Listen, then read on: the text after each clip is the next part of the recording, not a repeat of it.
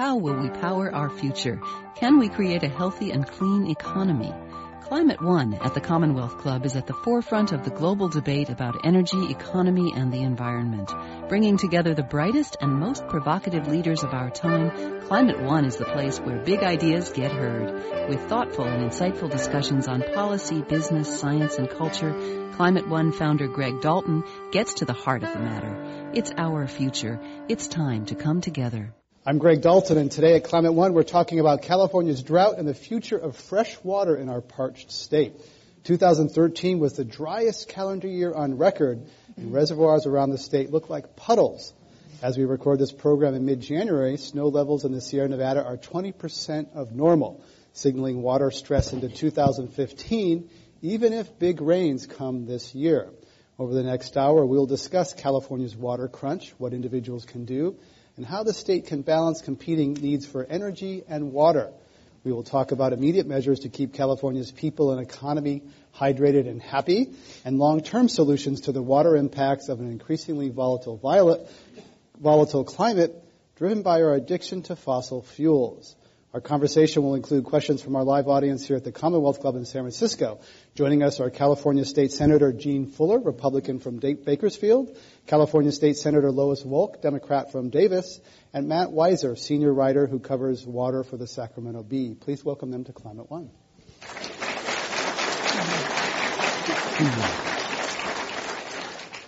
Senator Fuller, welcome. Let's begin with you. How is the water drought affecting your constituents down there in the Central Valley?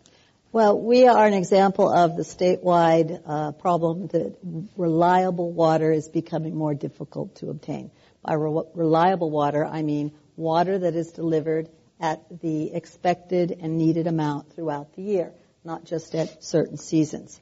And we, we know that that needs to be a statewide solution to improve the delivery of reliable water. But uh, in the last drought, we had 30% unemployment in most of our farm towns from, uh, especially a lot of our, our farm workers, and we fallowed a lot of our crops, and we were unable to deliver the groceries to the cities that we, the products that we normally um, would deliver.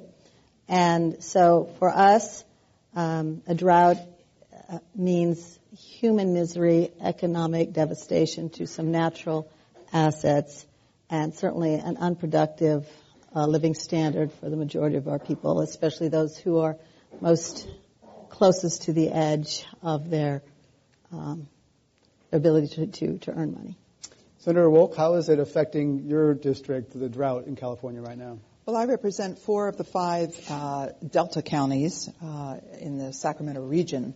And uh, these counties, uh, I'm sure you've been reading in the paper, the reservoirs, the uh, the water agencies have been uh, reducing uh, the demand, the amount of water that's going to be uh, available, and urging conservation um, of up to 20 to 30 percent. So uh, many of the re- the reservoirs are declining, and the snowpack is at the lowest level, I believe, in quite a long time.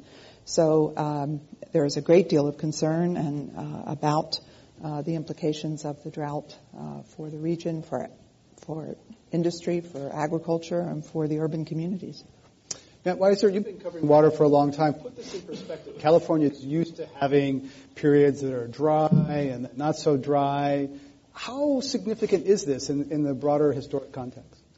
Well, uh, what I'm hearing from a lot of the water experts is that this is comparable, the dryness is comparable to what we saw in 1976-77, which is the second driest period in California history. The, the driest stretch we had was in the 20s, but 76-77 is the was the worst drought in modern times, and they're saying right now it's comparable to that.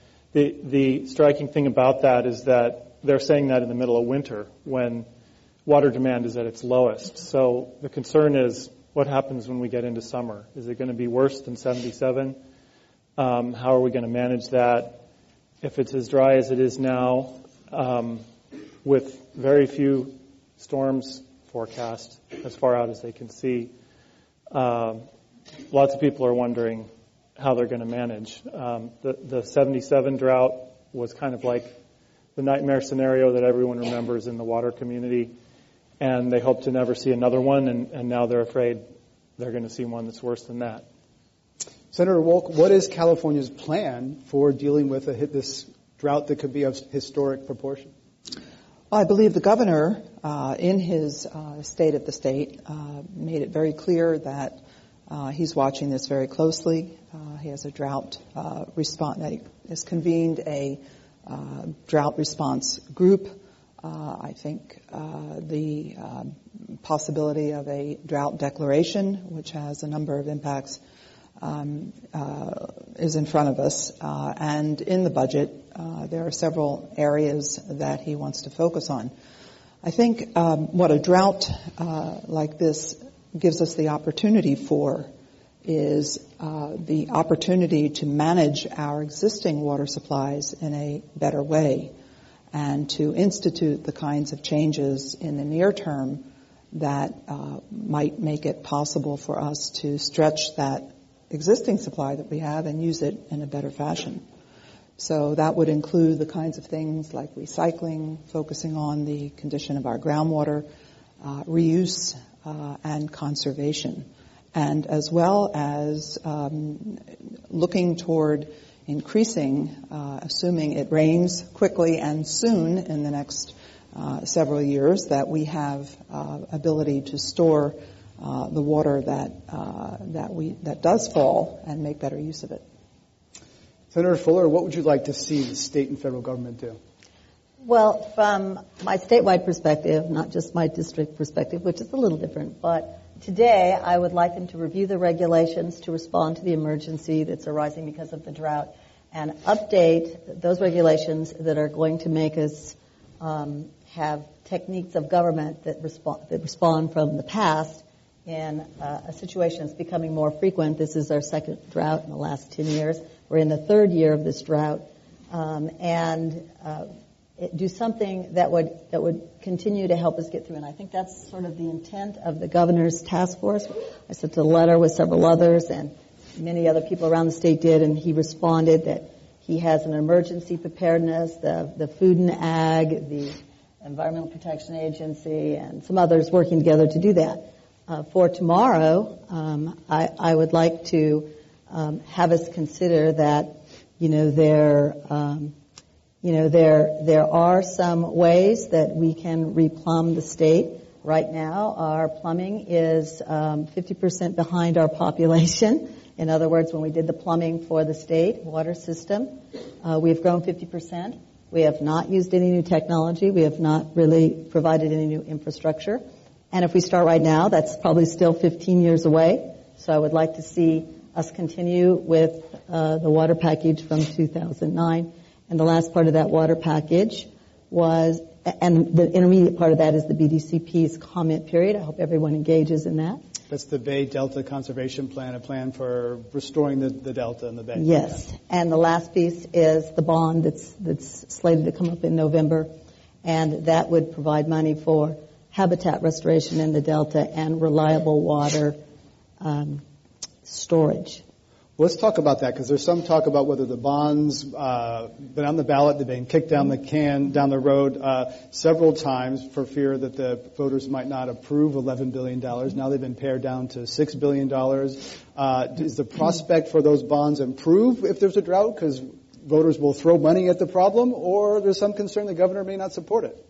Senator well, I'm, I'm smiling very largely because uh, I was one of the people, as was Lois, that worked very hard. We spent many, many nights working on what a water package should look like.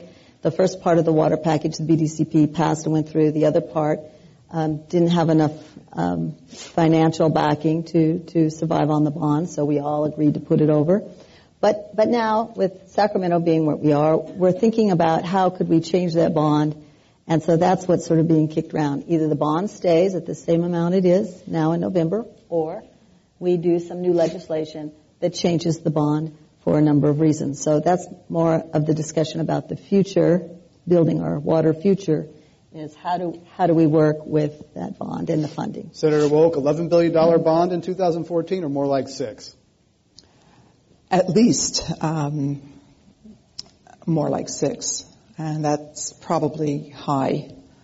uh, 11 is out of the question. I think the people of the state of California and all of the polling has shown that that uh, people of the state of California are very, very leery of bonds, and uh, whether or not the governor will be willing to uh, put anything on the ballot in November is really up to him and and the legislature to decide. And we don't have a decision yet. I believe that we do need um, a water bond. Uh, we need it for the near-term kinds of actions that water districts are looking for throughout the state uh, to uh, diversify and strengthen their regional uh, portfolio with respect to water.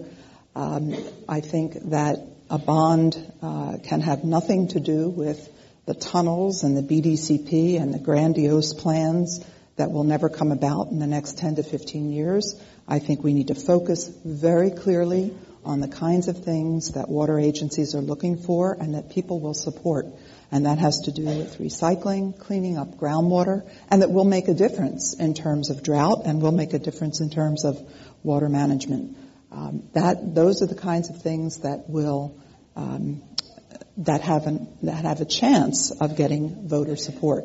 Consensus based, nothing to do with tunnels and the BDCP, and things that are practical workable, affordable, um, and, and that frankly we need at the local level, regionally throughout the state to manage our water supply in a better way. Senator Fuller, let's get you on that. Uh, the tunnels, grandiose plans? Uh, what, what, the way I like to look at this is in 2009, all the legislature worked very, very hard together, all the regions of the state, and basically the deal that we came up with, which none of us liked because it was a huge compromise, which is what's good for California in the end, came up with co-equal goals. Those co-equal goals were that, that we all agreed that we need reliable water for Californians. But the, but the thing that made the deal was that it's both supported native habitat and a healthy economy. And we, we agreed that there would be public monies, and that's the bond, to pay for public improvements. And then there would be ratepayer monies to pay for, for example, the tunnel, most of the delivery system, quite a bit of the mitigation. And so from my perspective, you know, in a climate change environment where we know that we are, we, we have more threats from fire, drought, and saltwater intrusion than we've ever had. We need some, we need to use some science to have some very good planning about what those public benefits are because the public has to be willing to pay for it and understand what those are and agree. I, I agree with that part. And we need to be very clear that the ratepayers must be charged for the, the beneficiary as beneficiaries. Okay. Matt Weiser, let's get you in on this in terms of there some different approaches to the bonds. Some are more Delta-centric, some are uh, favor other, other parts of the state. How do you see the politics of that playing out in this election year with a governor who's eyeing reelection? Well, um, the original bond uh, was sort of like a, a, pork barrel for everybody. It, it, it, got on the ballot in the first place because it included a little bit of something for every part of the state. Uh, it was mainly a water bond, but it included a lot of other things, habitat related, parks projects even. Um, that's why it was so big. If if it ends up being smaller, um, a lot's going to depend on what's in it. Um, as as Lois mentioned, there's um, controversy about whether it ought to include money for the Delta tunnels. Um, there's also never-ending controversy about new dams. There, there was money in the original bond to pay for for dams, but only if local governments, local water agencies, put up money first uh, for for a local dam project. Um, so. Uh, whether a bond will have success this election year um, depends on what's in it. I, I, do think it may have better chances in a drought year because people will be thinking about water. Um, they might be less likely to even pay attention to what's in the bond when they vote on it. But uh, with uh, with a bond that size and as much debt as the state has already, it's going to be important to pay attention to what's in there. Let's talk about agriculture. Senator Fuller, about 60 to 80 percent of the water used in the state is for, is for agriculture. A lot of gains have been made there. There's, yet there's still flood irrigation that happens in the Central Valley. Uh, is ag doing enough to use water wisely? Well, what I would like to say about that is, first of all, that the San Joaquin Valley doesn't use all the water. In fact, um, the, the, communities around the Bay Area, uh, Alameda County, Santa Cruz County, and several others, rely on about 50% of their water supply from the Central Valley and the state and the state water project. So there is farming in those areas, and they re- rely on it as well. So I will only speak to my half because rice and some of those crops, uh, there's not a lot of drip irrigation that you can do. But in my area, um, I have seen the crops complete, completely change from potatoes and cotton, which are row, row crops, to trees, nuts. And as you drive down the valley, I think you're all seeing more of the the drip irrigation vines, grapevines conversion. Now, is that enough? No. Technology is always going to have to continue to improve and continue to find ways to use more recycled water. But recycled water conservation are really good for farmers and they work very hard to get those kinds of things because it's an economic value to them. It makes it cheaper for them to raise their crops. Unfortunately, it is not new water. And as you recycle, you lose water. You lose some portion of the water. So, so for us, agriculture has done, has actually, has actually like doubled sort of their efficiency in my area because they've been able to change the kind of crops that they grow. But across California, we are we are not the whole picture, and across California, I'm not sure if that's the same. And can they can they do more?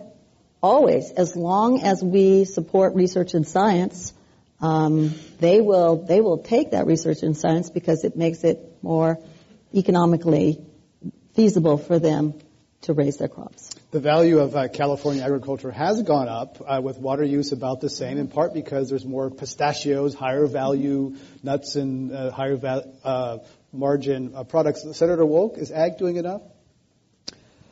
The thing about uh, California water and managing our water wisely is that every sector has to be using every drop, recognizing that it is a limited resource and of course, it's important for ag and for that multi-billion dollar industry that feeds us and that feeds the rest of the country and much of the and the world um, to have uh, water that's available and at a reasonable price. That means they, as well as the urban areas, as well as um, industry, as well as the fish. When you're in this kind of situation with a drought, you need to take very good care of each drop so it's really important to conserve no matter where you are, no matter which sector of the economy. This is for all of us. It's not just one area. Matt Weiser, let's get you on that, and then we'll, we'll talk about Southern California, which uh, in LA. But first on, on agriculture and water in terms of low-hanging fruit, pardon the pun, but you know to uh, uh, to be better with water.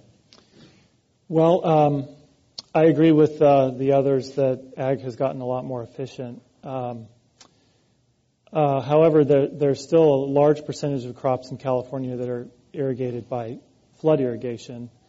Uh, some of that, some of those crops require it, like rice, um, but there are others that could still be uh, switched over to drip irrigation or sprinklers even. There's, but there's still a high percentage that's uh, that's flood irrigated. And what's stopping those farmers from moving where they could from flood to drip? Is it the cost? Is it just culture? Is it? I've been told it's uh, one of the big ones is cost. It's costly to change a field over to drip irrigation.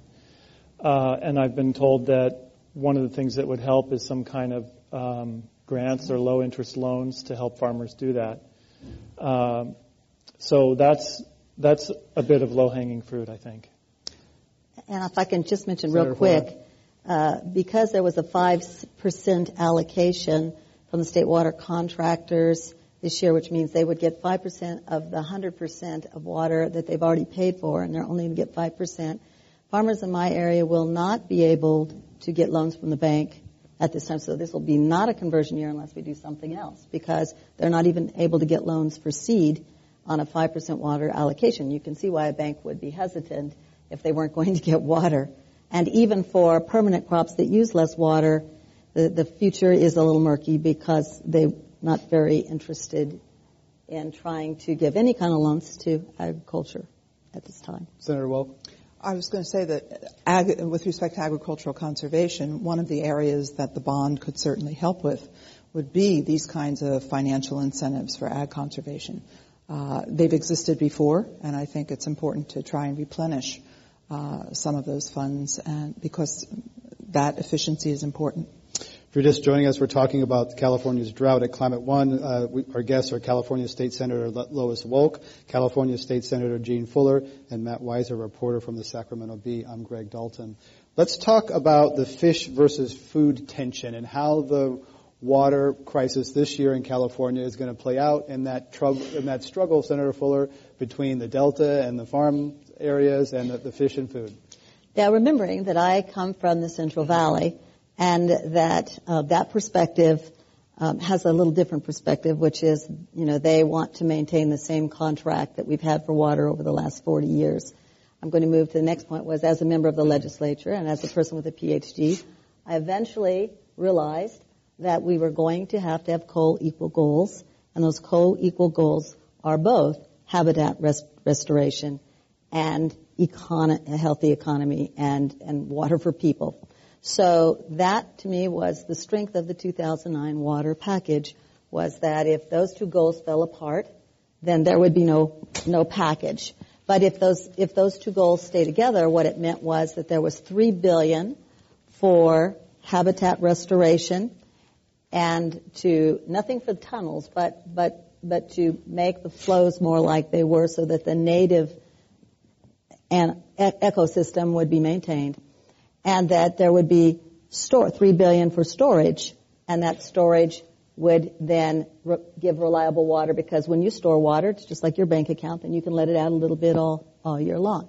But then, as Matt said, in order, the legislature, being the legislature, there were then other needs, and then there were other concerns. And other needs were things such as disadvantaged communities that weren't maybe close to the pipe that had water recycling issues that they needed at- attacked.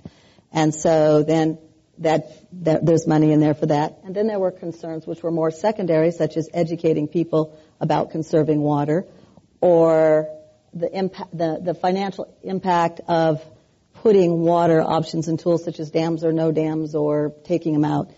And, and that became called the pork. And it's a little hard for all of us to identify pork since if it's not, if it's ours, we don't think it is. I, I, I to. Uh, so we could get to six if we didn't have other needs and other concerns. So everybody wants to have what they have had, been used to having in recent years, cities, farmers, etc. But climate science would say we're all going to have to get by with less, and we're going to have to give something up. But we can't have the what we've had the last few years, and that's not really sinking in. Well, I think it's sinking in. I think the legislature finally, you know, in 2009, recognized that you know, that drought really pushes over, plus the levee collapse in New Orleans. That everybody saw on the TV, old levees, you know, need help and that there, there can be those kinds of risks and some of the stressors, like we've cleaned up the water in the American River with the sewer plants a lot better and we've done a lot of, a lot of governance work around the edges. But what we, what we still have to face is the hardest questions. Funding and jurisdiction. And those are written out once, but it's been a couple years now. And so people will look at them again in terms of the today's circumstances. Senator Wolk, I want to get you on that point in terms of we're not quite capturing the reality that we we're going to deal with less water in California, and there's a lot more water on paper than there is in reality. That's absolutely true, and I think one of the more uh, useless kinds of debates is fish versus farm, fish versus uh, food. Uh, that doesn't advance the conversation. That, in fact, stops the conversation. Everybody goes to their corner and continues the fight that has gone on in California water forever and will continue. Uh, which is why I said at the beginning, uh, the drought gives us an opportunity, I think, uh, to focus on how we ma- how we manage our current supply and how to devise for the next two to five years, near term, the kinds of things that will improve our management of the water supply, perhaps even increase the reliability of the existing water supply as well, and um, move this debate forward uh, and fund those things without the um, the kinds of debates that are fish versus food. It doesn't help us. And I think the same thing is true with the tunnels and the BDCP. The problem with the tunnels is they have taken, it's like walking into a room and there's this giant elephant in the room. Every, instead of talking about the kinds of things that are being done at the local level that are really effective, including storage, underground versus um, and above ground, recycling, desalination, the kinds of things that water districts throughout the state want state assistance for, we go into these rooms where all we're talking about is fighting about these two giant tunnels that will never be affordable. The price is now $54 billion. Um, really, let's get real. Let's do something that we can all agree on that we need, which is to fund those kinds of important management tools that we know can be used at the local level and that make a difference in every region of the state.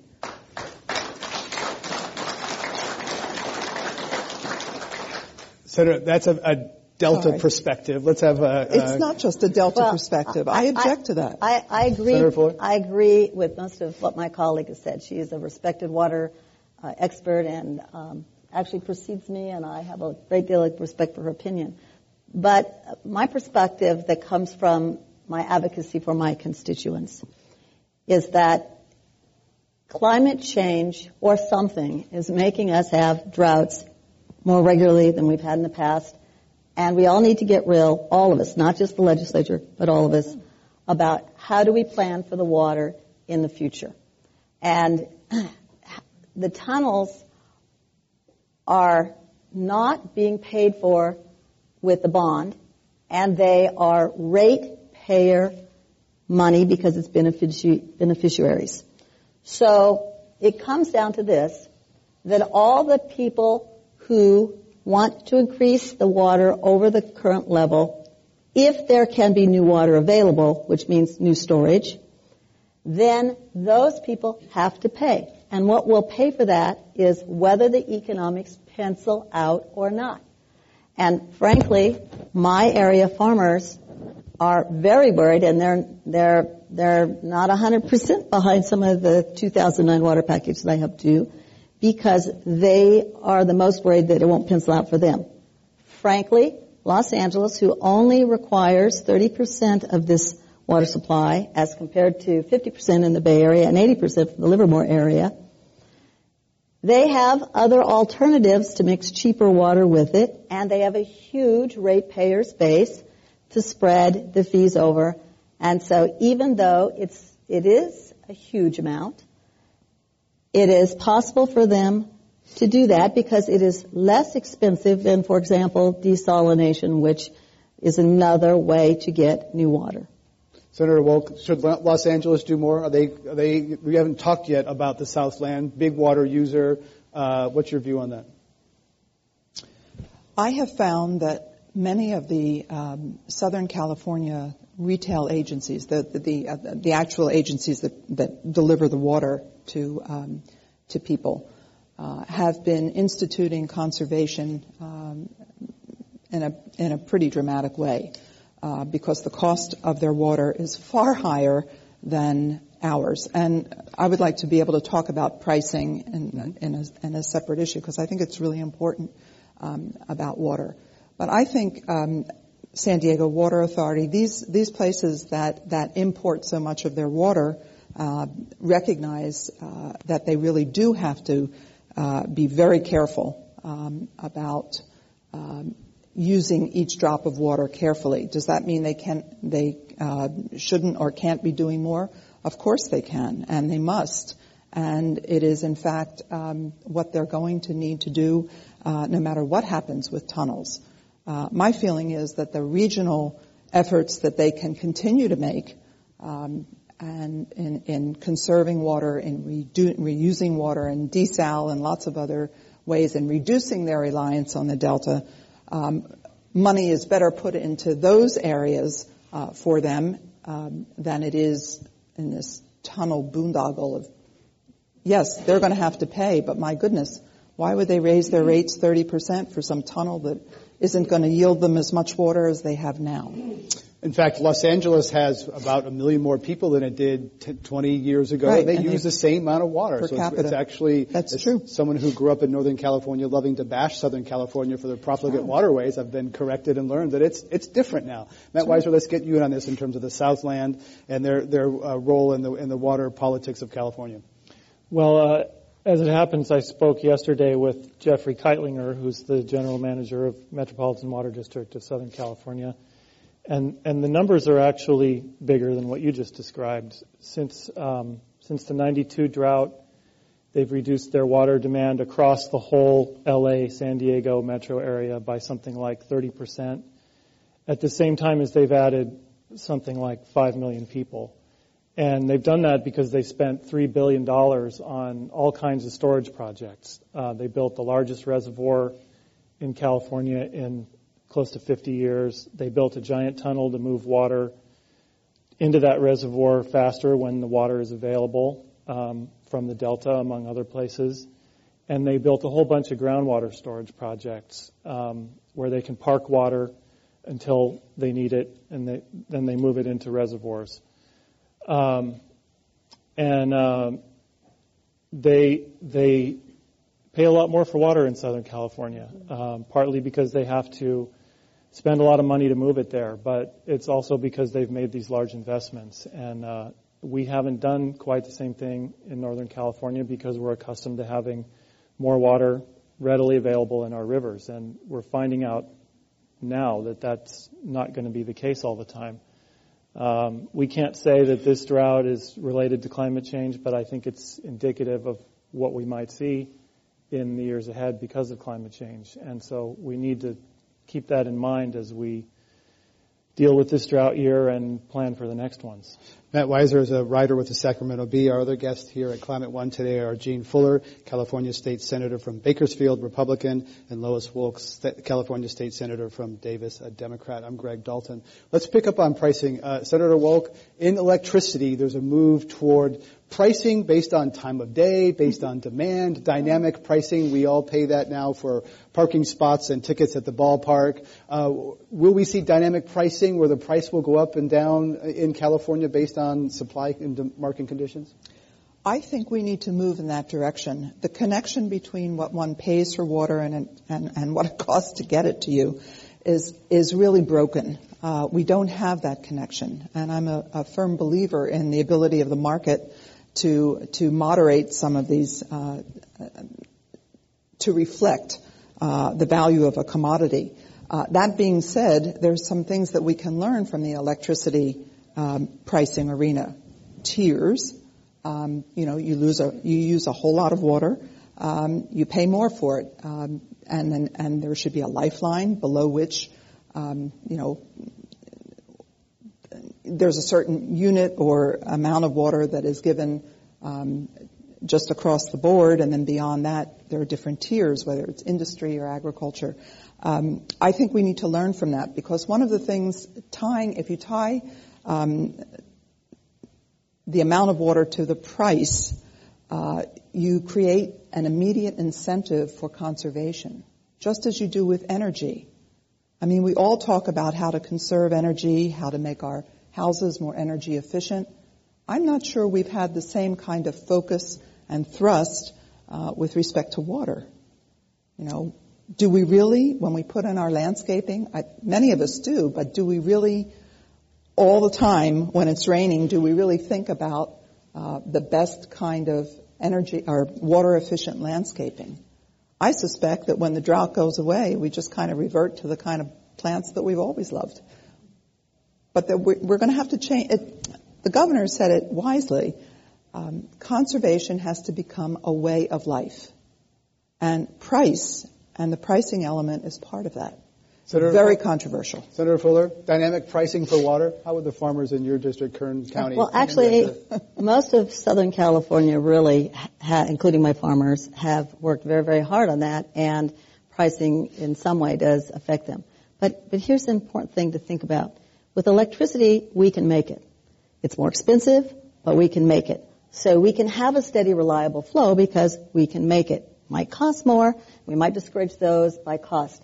Water, if you have not, new water, new fresh water, if you have not captured snowmelt and then hold it somewhere, you, you, you don't have it to sell. You just don't have it. And that's what we're facing now in this drought, which is the symptom of the bigger problem for planning. And so, for example, from like mid-valley down south, because it's a drier climate, we have already had to develop expensive water tools and water options and, and invest in those such as water banks and, and end of pipe storage and alternate means and so on and so forth and drip irrigation and recycling in a very big way. But the North has been more lucky.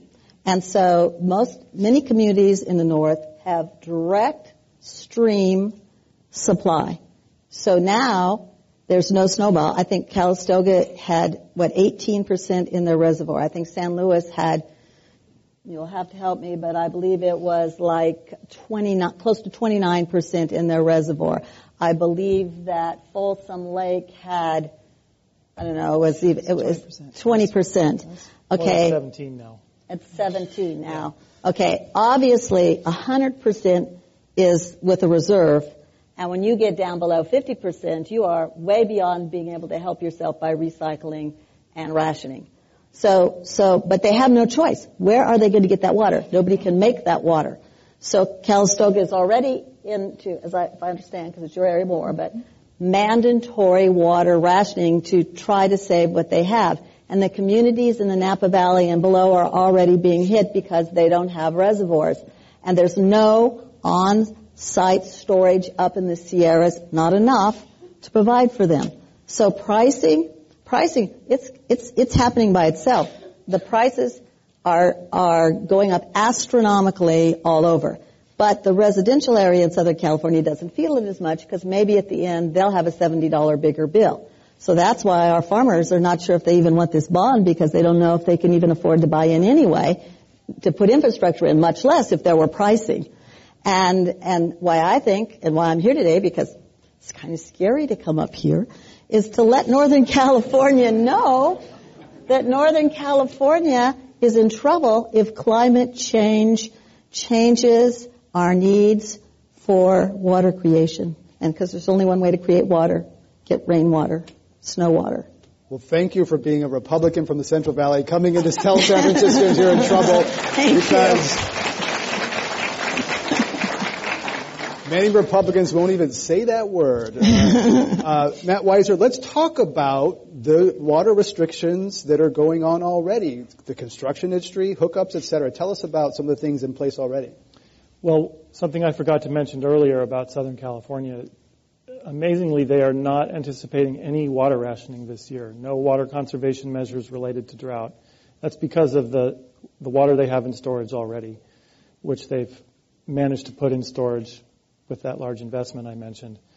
Uh, in the Sacramento area, it's a much different picture. Um, we uh, we already have most of the um, uh, municipal water agencies in the area have adopted a, at least a 20% request for conservation, and they've made it a request because, well, for for a variety of reasons. One is that they don't already have tiered water rates as a routine part of their um, customer pricing system. So in order to, to create pricing incentives to conserve, they have to, they're bound by Proposition 218, which means they have to um, actually go through an election process to change the rates. That takes time. So they made it a request initially. Um, another reason is that, um, well, San Juan Water District, which covers a huge area of the Sacramento suburbs, uh, on Wednesday they they requested that all their customers completely stop all their outdoor watering. This district is largely dependent on Folsom Lake, and, and as we said, it's it's at around 17% of capacity. They've cut water releases into the American River to try to hold the reservoir stable, but that's going to kill salmon in the river. Um, we mentioned food versus fish. Well, it's important to remember that fish are food. Um, this is part of the salmon run that that supports the commercial salmon fishing industry statewide. If you buy wild caught salmon in California, you're buying these fish, and they're they're dying. Their, their eggs are dying in the American River because we're saving water behind Folsom Dam for those suburban communities. Um, if if the drought continues, San Juan is going to adopt a stage five um, drought plan, which is the most severe category they have. That will happen in February if it stays dry, and that'll mean um, mandatory no outdoor watering, 50% conservation um, in all your water use, uh, no new hookups to the water system. So if you're building a house or a new business, you you'll have to wait. You won't be able to build it or connect water to it. Um, other communities in the area are, are at 20%. The city of Sacramento, which is uh, the biggest water user in the area, is expected to go to a 20%, 20 to 30% conservation order next week. So that's just the Sacramento area. Other places, um, Mendocino County uh, is in similar similar situation. Should the California, should the environment, uh, the Endangered Species Act be relaxed? Would that help in this situation, Matt Weiser? Then we'll get Senator Wells. Well, um, that's uh, that's one of the things that that has come up, and it comes up anytime we have a drought. Uh, if it could be suspended, um, it would theoretically allow more water to be diverted from the delta. Uh, that would take federal action. Um, at the moment, the feds are not on board with any of our drought issues. Uh, if, the governor declares a drought, which which it's looking like he's at least thinking about it, um, one of the things that would do is it would allow him to um, uh, modify or suspend water quality rules in the delta, which which would also allow more water to be diverted from the delta, and that would have impacts on fish and habitat in the delta. Those, those delta fish species, um, as we recently learned from the latest survey of their populations, they're all at historically low levels um, this year, as they have been in recent years. And um, we already know that they do poorly in drought years. So you kind of have two strikes against them already. And if and if you loosen those water quality rules and, and take more water from the delta in a drought year, that could be a third strike. Sounds like that's an unlikely option. Uh, briefly, I want to get that uh, from Senator Wolk and Senator Fuller, then we're going to go to audience questions. Should the Endangered Species Act be relaxed? Well, I don't believe so. Uh, but as I said earlier, um, also in a serious drought, well, I come from Northern California. Um, there are a number of things that have to be done before we resort to uh, throwing out what I think has been a great uh, law. For example, we all need to meter. We don't in Northern California. We don't in Sacramento. Uh, we need to do that.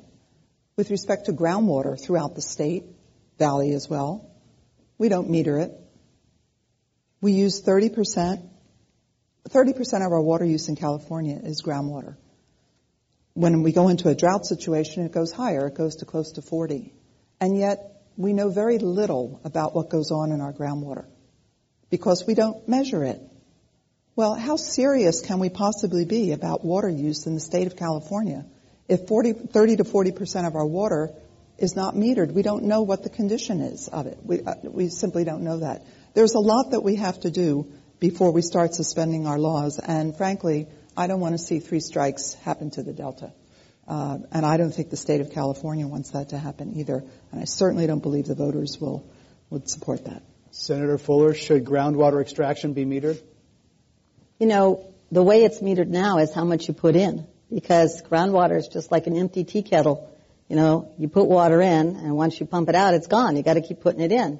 So one of the tools that we have that's really going to help us a lot through this third year of drought is that we put in a water bank and in past years we put a, a large percentage of our water that came to us in that groundwater banking. We have our own river, we have our own dam. It's not, it's not enough for the whole area, but it's very good, it's very well. And we, me- and we measure and meter all that that goes in. So the bottom line is we can, we can measure all the contents of this empty teapot or this half full teapot, But at the end of the day, if you don't put some more water in there, it doesn't matter. And so for us, you know, we are going to be doing conservation measures. We've been doing them all along. But, but we know that if, after we've done every single conservation measure, if we get down to where Folsom is, we will still have drinking water for families. Probably out of that water bank. So, so back to should we, should we do something about the in, Environmental Species Act? The, the legislature had that same hard problem in 2009.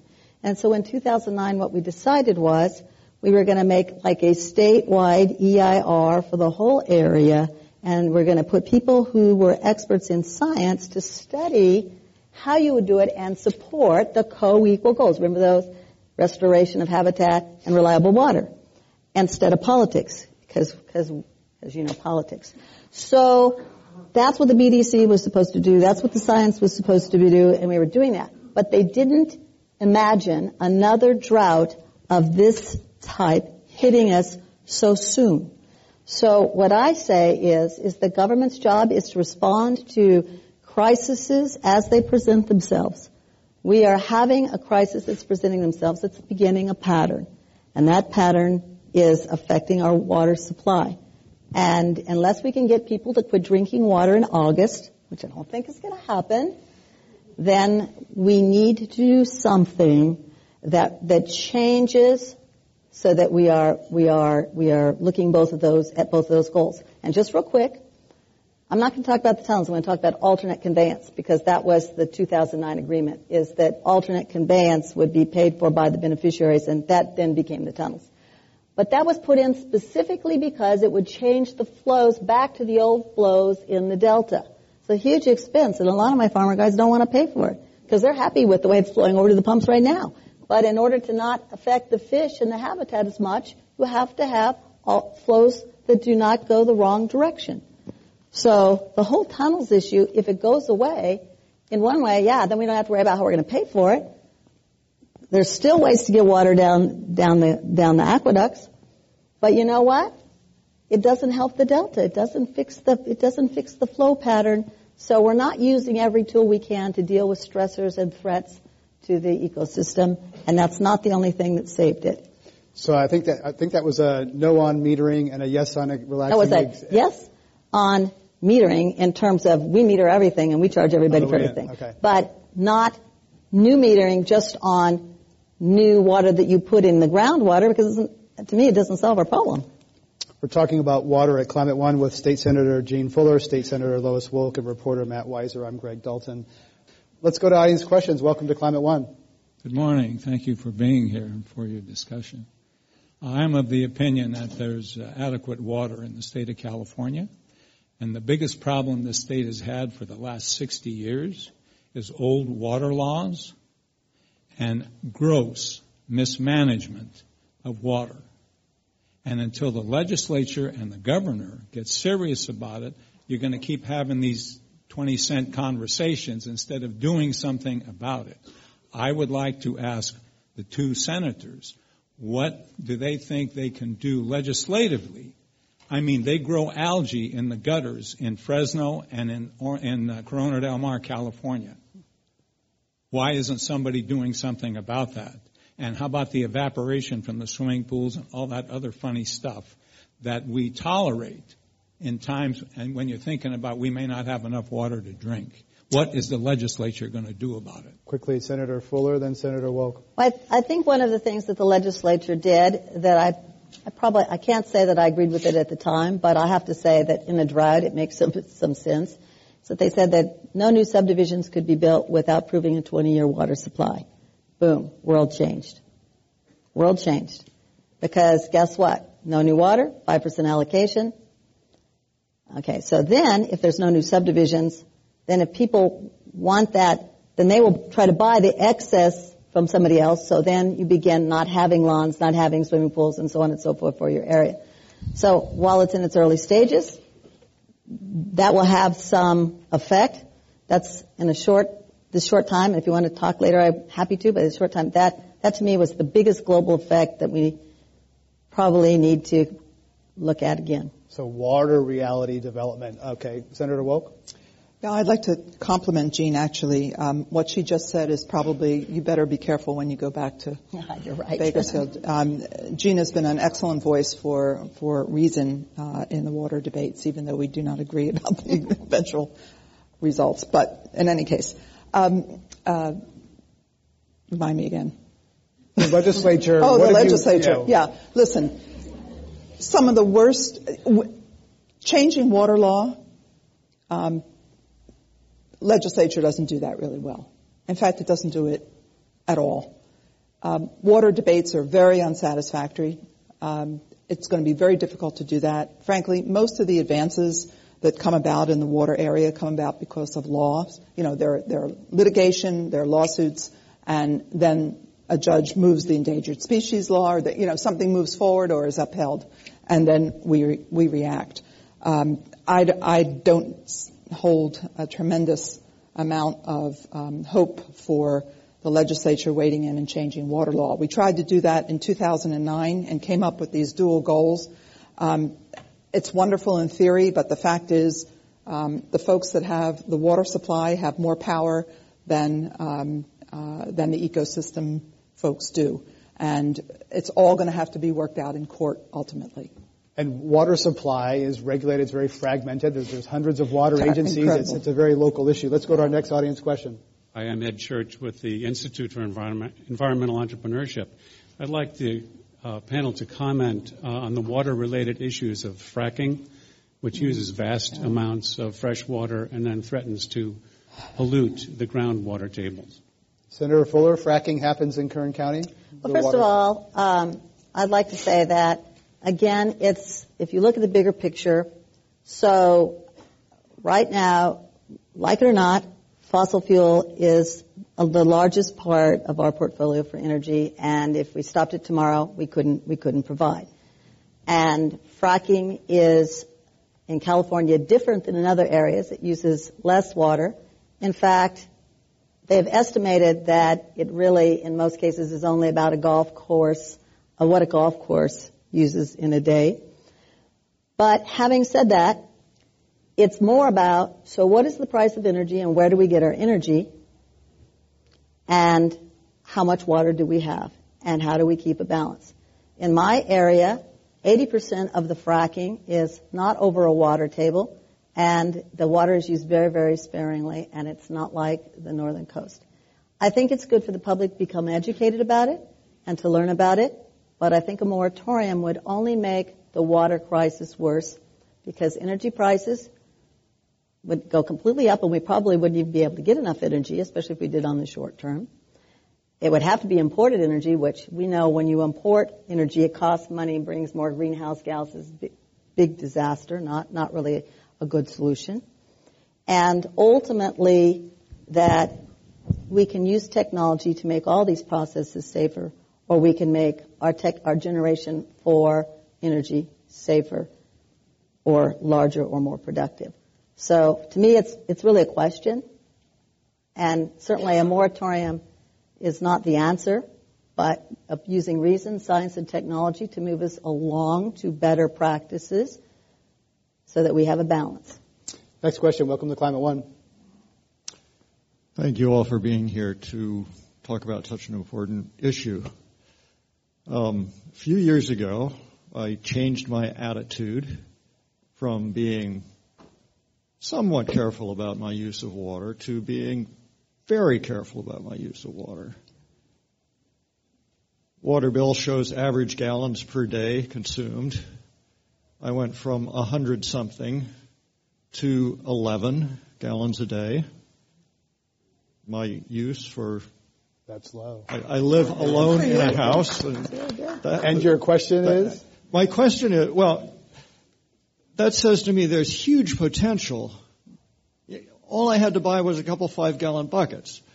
There's huge potential for a combination of education and maybe regulation to make a big change without a lot of technology, without, without a lot of infrastructure improvement. Thank you. Thank you. Quickly. What, what, what's your impression? let me interpret that and have your response to that, but also ask you what you personally do to manage your own water impact. Senator Fuller, what, how big is your lawn? I personally spend eight and a half months in Sacramento uh, every year. My water bill is almost nothing, and my Where it's not measured or metered, right? no, it's metered. Every Okay. bit of Bakersfield is metered. No, Sacramento's not metered. Oh, well, since since I live in an apartment, I guess I don't really Okay. know much about that. I just pay the landlord, who's probably making money off of me because I'm from su- southern area, Central California. I don't know that water is cheaper up here. Sorry, that's the truth. Senator Wolk? when we, uh, I was on the Davis City Council in um, the 90s and um, was very much interested in water at that time, and we retrofitted, retrofitted um, water meters. Nearly was recalled, but we did it. And uh, what happens is, where's the gentleman of the, the reduced rate of water? Um, immediately, there is a decline in the amount of water that people use just because they're paying attention. And more important, you find out when, where the leaks are. So if you get a water bill of $900 a month, bingo. There's no reason in the world that that would happen. And that's what, that's what happens. It, it, it, it's an educational function. So, um, you want to know what I do? I mean, I just redid all my landscaping and I love my landscaping. It's all water efficient and, you know, I Yeah. do all that, you know, water, you know, everything that we're supposed to do, the toilets and everything, the, many of which are mandated now. Very important thing to do. Matt Weiser? Uh, well, just to correct what you said earlier, Sacramento is about half metered. There's another half still to go, and they're they're working. They've accelerated um, putting in meters. There's a 2025 state law deadline that requires the city to be fully metered. However, I live in a city in Sacramento, uh, a neighborhood in Sacramento that is not metered. I don't have a water meter at my house. I have no idea how much I use on a daily basis, and I think that's horrible. Uh, however, personally, I uh, I took out my own lawn um, about eight years ago. I don't have a lawn. Um, I have native plants. Everything that needs water is drip irrigated.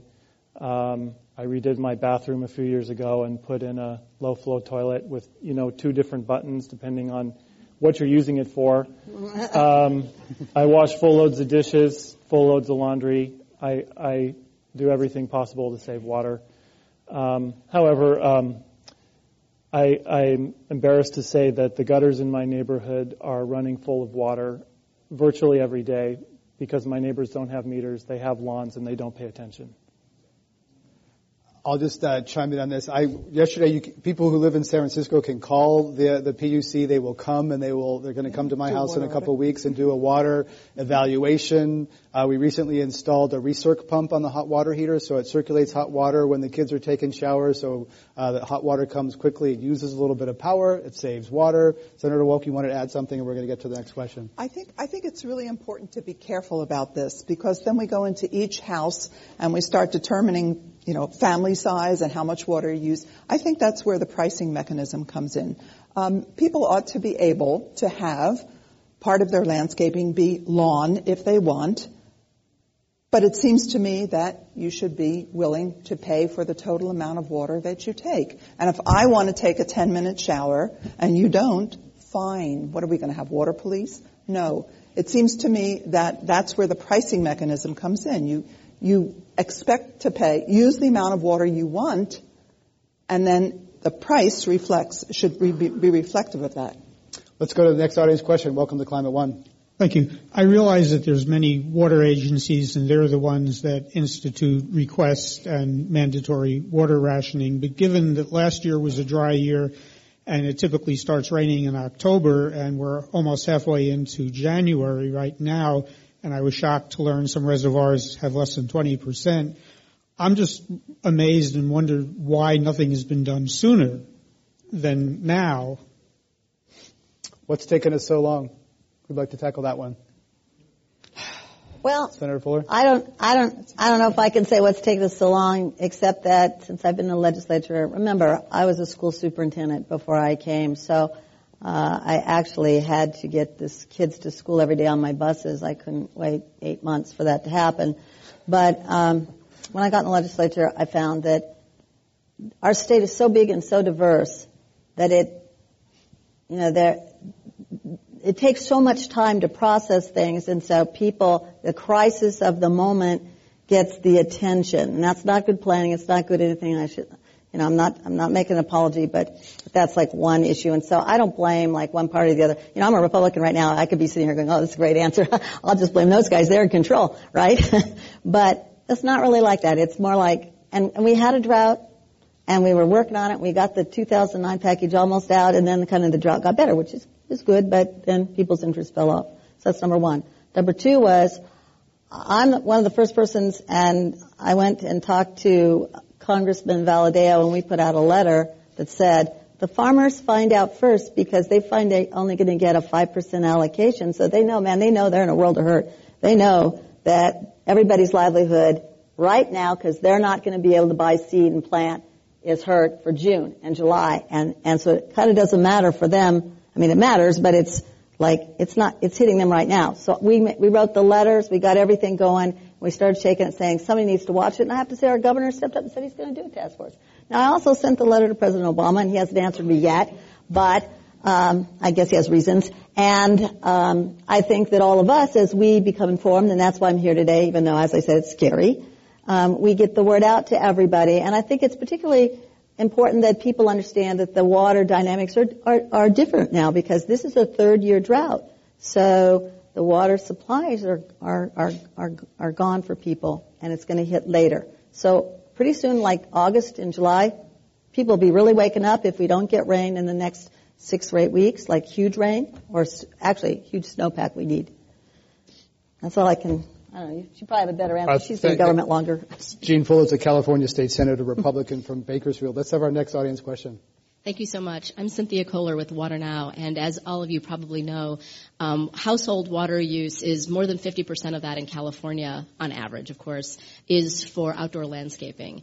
And the legislature, thank you very much, all of you, I'm sure you supported it, passed a terrific graywater statute about three years ago. However, there's been virtually no funding and very little bit of an uptick. And I'm wondering, in the year ahead, do you see an opportunity for the legislature to build on that success from 2011 and provide some funding so that water districts, which I think has been acknowledged here, which are very dispersed, you know, very decentralized, can really move forward and make graywater more of a solution for California um, homes and businesses. So let's end on yeah more on graywater, catching the water as our grandparents did. Senator Fuller. Absolutely. Senator, sorry, Senator Wolk. Uh, absolutely. And when uh, we'll go back to how we started, um, it seems to me that the drought gives us an opportunity to go back to these areas and replenish the state funding that used to be available in greater amounts for precisely these kinds of regional projects that, that increase the water supply, increase the reliability of the water supply. We need to do that, and there's consensus on that. So we need to build on that, and that's what a bond is for. Matt Weiser, thoughts on, on graywater? Well, I think graywater is uh, one of the other low-hanging fruits. Um, there's a lot more we could do with gray water. Um, I don't. Uh, I, I, think many homes could be retrofitted with some kind of a gray water system to use for landscaping. Um, there ought it, it, ought to be easier to do that. There ought to be incentives for homeowners to do that from their water agency. Um, another one is uh, catching rainwater. Um, I was talking about Southern California earlier. There there are um, rebates that water customers down there can get to purchase rain barrels. Um, I think we ought to have rain barrels and, and rainwater catchment wherever we can. Senator Fuller, last word. Well, I, I think we're going to have to explore all of those, but we need to have a, a, big plan to review all of our technology and all of our regulations because sometimes regulations block, block progress like this and sometimes we need incentives. Now, I'm from the minority party, so unless I jointly partner with my friend here, Lois, I probably won't be doing any of those bills, even though I think that that's an area that we need to work on. And, and I'm glad it was suggested today. And as we end here at Climate, One, I'd like to thank Senator Fuller again for being a rare Republican willing to come talk about these issues, uh, which are so difficult uh, in this time. Uh, our guests today at Climate One have been Lois Wolk, California State Senator, Democrat from Davis, Jean Fuller, California State Senator, Republican from Bakersfield, Matt Weiser, Senior Writer from the Sacramento Bee. I'm Greg Dalton. You can listen to this and other Climate One programs in iTunes, including a program called Mountain Meltdown with ski executives talking about the ski industry being impacted by some of the things we've been talking about today. Thank you all for coming to Climate One.